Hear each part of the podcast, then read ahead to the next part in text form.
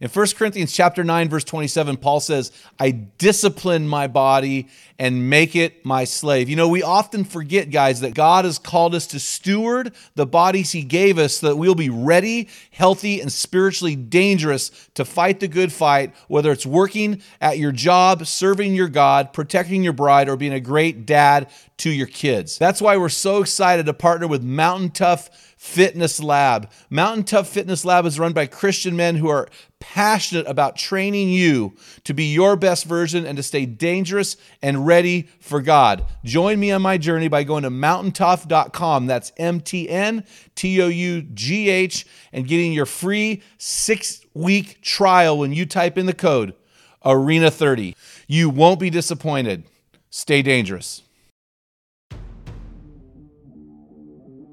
There's a tension between a man or a fan. You know, we, we like to just live our life and kind of go along at our own pace, but when somebody comes in and gets into our world, like I do, and say, hey, if you're you're a fan, then you're not a man. It's not the critic who counts, not the man who points out how the strong man stumbles, or where the doer of deeds could have done them better. The credit belongs to the man who's actually in the arena. Welcome to the Men in the Arena podcast, where we interview specialists in the realm of manhood. Each of our guests is an expert in their chosen field or cause as it relates to men. Our conviction is for you to become your best by calling you in to the arena of manhood, calling you out of the faceless, nameless bleachers, and calling you up to your absolute best version of you. Because when you get it, everyone wins. Enjoy today's episode. Men in the Arena Army, we salute you. Guys, thank you for listening to this episode of the Men in the Arena podcast. Equipping Men in 10. I'm Jim Ramos. I brought my horse along and put him in my throat. a little bit sick and under the weather today, but we are grinding it out for you, our listeners. Thank you so much, guys, for tuning in. I'm with my brother from another mother, our co-host Dale Culver. How you doing, my man? I'm doing better than you. Man, I feel good. I just don't sound good. It's crazy. It just kind of hit me last night I'm when I was sleeping. So uh, it is what it is. Hey, do you have a man law for me today? I do, man. And I remember back when I was younger, and my parents, they had tons of books that they had us uh, read. And my parents, just so you know, I grew up in a household, an Amway household. and so this is where we got this. if this. you can dream it, you can achieve it, baby. Yes. There was a book that they gave us called Winners and Losers by Sidney J. Harris, and it was an illustrated book, and it had a bunch of like one-liners. And someone wrote down on the um, in the comments on it, a winner is less afraid of losing than a loser is of winning. And it's just packed full of these things. And there is a difference hmm. between winners and losers. Nowadays, it's not politically correct to say, hey, you're a loser or I'm a winner or whatever. Yeah. But we need to know and to differentiate between what a winner does in life and what a guy who's defeated looks like. Um, and there's certain principles. But yeah, um, don't be afraid of losing, man. Just go for it. Yeah, I love the phrase that uh, whiners mm-hmm. like to feel good before they do it. Winners do it and then feel good later. I'm pretty sure that was in the book somewhere. oh, really? Well, I that's like kind of like today. It's like I wanted to lay down and sleep and not do anything, but it's like, hey, we've got we've got some podcasts to record. We've got a guest coming in uh, to record a podcast. We got our Men in the Arena weekend is happening tomorrow, and we've got stuff we got to do. Gotta I'm speaking. I'm speaking tomorrow night, so I better get this voice back. So those of you, yeah, it'll be way over by the time you get this podcast uh, uh, on your download. So hey, I want to talk about the meat of the podcast, which is. Um, kind of a continuation of our last equipping and 10 podcast which was called a man or a fan in the arena and so uh, I, I ended with a tension there's a tension between a man or a fan. You know, we, we like to just live our life and kind of go along at our own pace. But when somebody comes in and gets into our world, like I do, and say, "Hey, if you're you're a fan, then you're not a man. You're a man or a fan. If you're a fan, you're a male. You know, we don't like to hear that. We like to think, well, I'm a man. What are you What are you doing? You know, and so there's a tension, and there's a tension in the church, Dale. Uh, in the church, there's a tension between this fanship, and so you know, churches are packed with anonymous faces of unknown males when I believe scripture clearly mandates the opposite. And so I've thought about this. Why are there so many fans in churches and not followers? Why are there so many fans in the arena and not men? And so I think, here's what I think, man. I think some guys just don't know. uh, just getting them in the doors of the church or just getting them they just have no idea they have no idea they're confused they just don't know and because they don't know our default setting is selfishness i think some guys are uh, just waiting to be asked i think some guys will listen to this podcast and it, it'll it'll spark something in them and change their life they've just been waiting to know they don't know and, and they need to be asked and so i think there are a lot of guys in churches today that just need somebody to approach them and ask them to do something. Now there, I think there's some flaws there, not being proactive and this type of thing. But, but some guys are just waiting to be asked. I think some guys have been hurt. I think some guys, uh, uh, they they when you get in a game, you get wounded. It's part of the battle. It's part of life. A lot of guys are, are wounded. Maybe they're wounded so severely they, they may never get in the game, which I think is a problem. Maybe some of them are wounded and they're just taking some time to heal. I, I went through a phase where I was wounded. I had a, I had some wounds from the arena. Took about two or three months off, and I got back in there. And so, and I think there are some men who they know, but they really don't care. they're totally fine being anonymous. They're totally fine being being uh, a male. Uh, they're totally fine deferring leadership to others. They're totally fine with another dude sleeping with their wife, or another dude raising their kids, or another dude doing the job they should have had. And so, uh, but there is a tension in the Bible I want to address because a lot of times what happens is we view humility as synonymous with anonymity. Now, I don't know if you know this Dale, but for the last two years, I've journaled every time the word humble, humility, or a derivative of the two is mentioned in the Bible. I've read that verse, I've studied that verse, I've journaled that verse. So I literally have a book of about 200 entries over the last 2 years I've I've went through and I've I've entered into a journal about what they mean in scripture. And I have come to the passionate conviction that humility is not only not synonymous with anonymity, but is antithesis to anonymity. The humble man is willing to be known. The humble man is willing to be put on display. The humble man is willing to serve and to and to in, in, in his serving, what he's doing is he's putting God on display.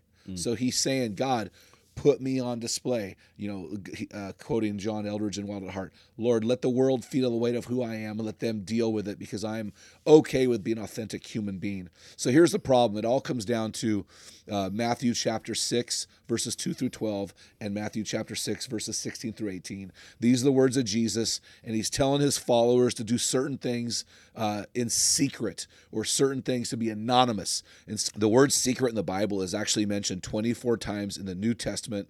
I use the New American Standard translation of the Bible. Six of those 24 times, so 25%, are mentioned in Matthew chapter 6. So a huge part of this word secret is found in these words of Jesus in Matthew chapter 6.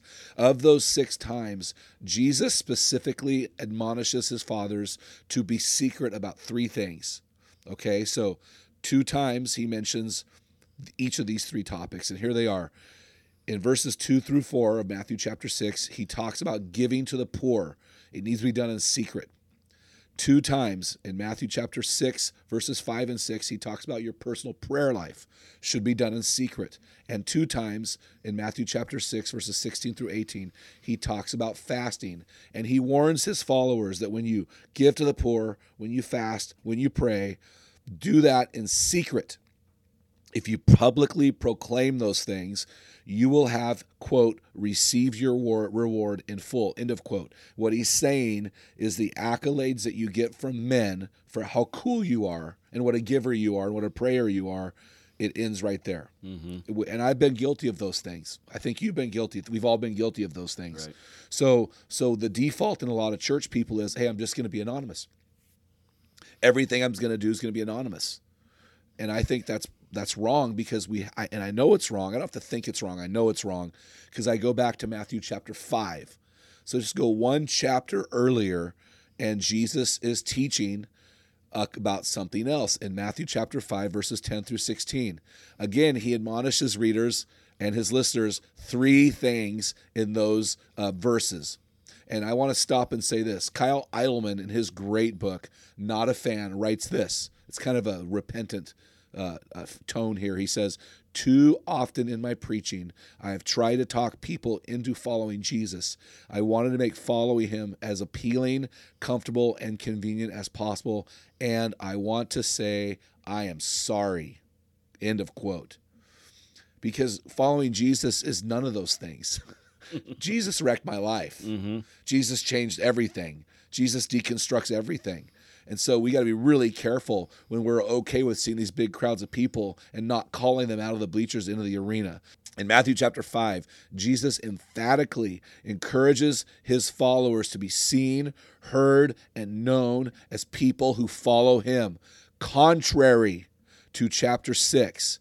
In chapter 5, Jesus tells his followers that when they are persecuted for their public display of faith, their quote, reward in heaven is great, end of quote. He specifically teaches his followers to publicly bear witness of him in three ways to speak publicly about their faith, to enhance, uh, even to the point of persecution, to enhance, number two, to enhance the flavor of their communities because of Jesus' presence in their life. He says, You are the salt of the earth. And the third thing he says is, You are to be seen.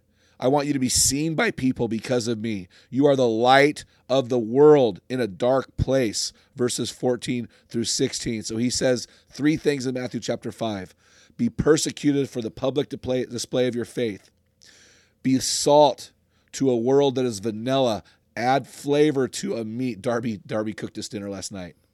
He cooked us some elk steaks. And I'm like, so what'd you season it with? And he goes, oh, I didn't season it, Dad. I go, wait, hold on. It's Wow. not meat unless it's oh, seasoned. Oh, my goodness. so we had a little lesson there, a little teaching lesson there. So now he knows how to cook meat. anyway, we are to season this world, bring it flavor because of Jesus. We are to be light in a dark, dark place. Robert Kennedy, the late Robert Kennedy, wrote this The future will be shaped in the arena by those willing to commit their minds and their bodies to the task. So to me, the tension has been answered, men. It is our conviction that purposeful anonymity in the context of faith and masculinity is false biblical teaching, antagonistic to Jesus' life, and a sin. The sin of anonymity is a sin of omission on the darkest of levels because it neglects the very things God mandates as a man to protect and defend. The sin of anonymity is either a conscious choice to disengage from one's mandates as a man and follower of Jesus, or one of simple ignorance that can be solved by the knowledge of the Christian faith, sound Bible teaching, and listening to the podcast episode that you've just heard today. Guys, get out of the bleachers, get into the arena. Hey, Jim, this is so good. And I just want to say, while you're saying all this, I'm thinking about all the Bible greats. Were any of them anonymous?